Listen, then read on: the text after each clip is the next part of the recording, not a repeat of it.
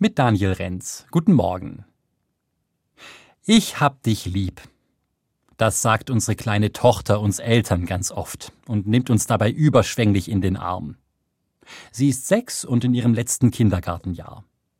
Aber auch unsere Älteste mit ihren elf Jahren kennt den Satz noch. Ich hab dich lieb.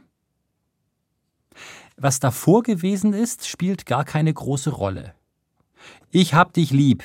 Dieser Satz kommt auch, wenn wir als Eltern Mist gebaut haben, wenn wir ungerecht waren oder laut geworden sind. Oder wenn der Tag irgendwie verkorkst läuft. An unseren Kindern merke ich, wie bedingungslos Liebe sein kann. Sie ist einfach da und geschieht. Das ist nicht selbstverständlich und nicht logisch. Überhaupt ist Liebe nicht nur was für den Kopf.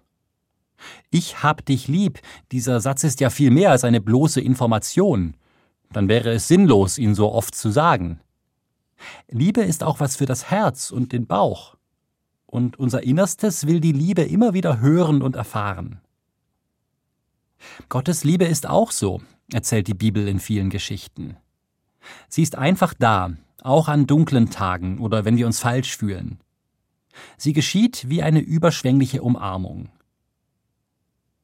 Diese Erfahrung wünsche ich auch unseren Kindern für ihr Leben. Ich hab dich auch lieb, antworte ich deshalb, sobald ich wieder atmen kann.